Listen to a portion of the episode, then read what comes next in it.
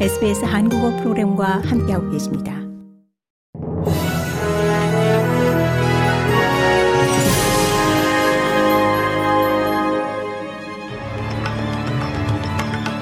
(12월 20일) 수요일 오후에 SBS 한국어 뉴스 간추린 주요 소식입니다. 앤소니 알바니지 호주 총리가 호주 군함의 홍해 파견 여부를 여전히 고려 중이라고 밝혔습니다. 알바니지 총리는 호주의 국방 자산은 영내 안보에 주력해야 하기 때문이라고 이유를 설명했습니다. 예멘의 친이란 반군 후티가 홍해를 지나는 상선들을 공격하면서 이 미국은 홍해에서 다국적 안보 구상인 번영의 수호자 작전을 창설한다고 발표하고 홍해 항로에서 민간 선박을 보호하는 다국적 함대에 기여할 것을 각국에 촉구했습니다.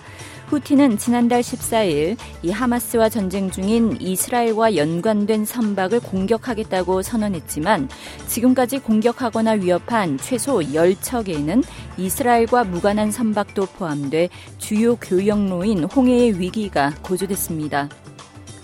크리스토퍼 럭슨 뉴질랜드 총리가 호주와의 안보 및 경제 협력 논의를 위해 오늘 시드니에 도착했습니다.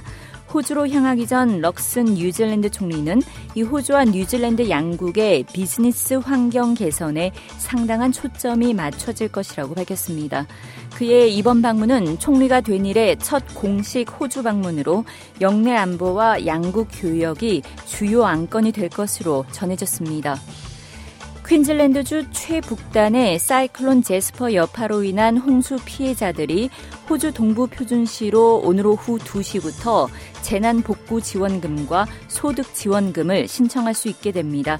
정부의 재난 복구 지원금은 일회성으로 지급되며 성인 1인당 1000달러, 아동 1인당 400달러입니다.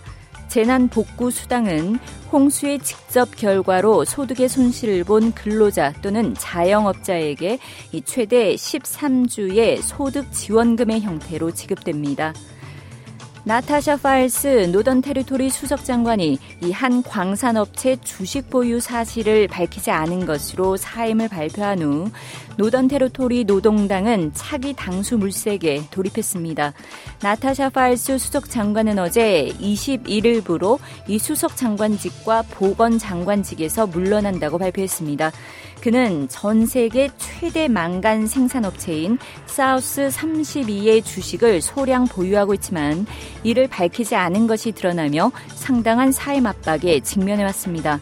파일스 수석 장관은 하지만 나이트클리프 지역구의 의원직은 유지하며 8개월 앞으로 다가온 테러토리 총선에서 재당선을 노릴 것이라고 확인했습니다.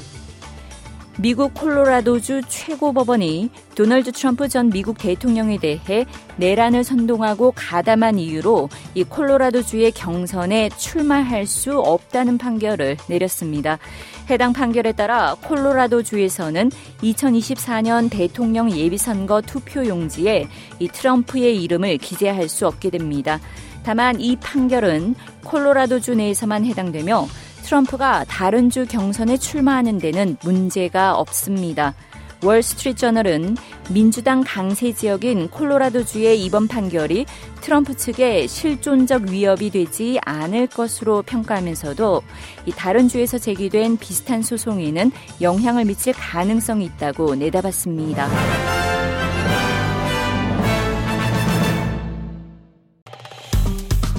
좋아요, 공유, 댓글 SBS 한국어 프로그램의 페이스북을 팔로우해 주세요.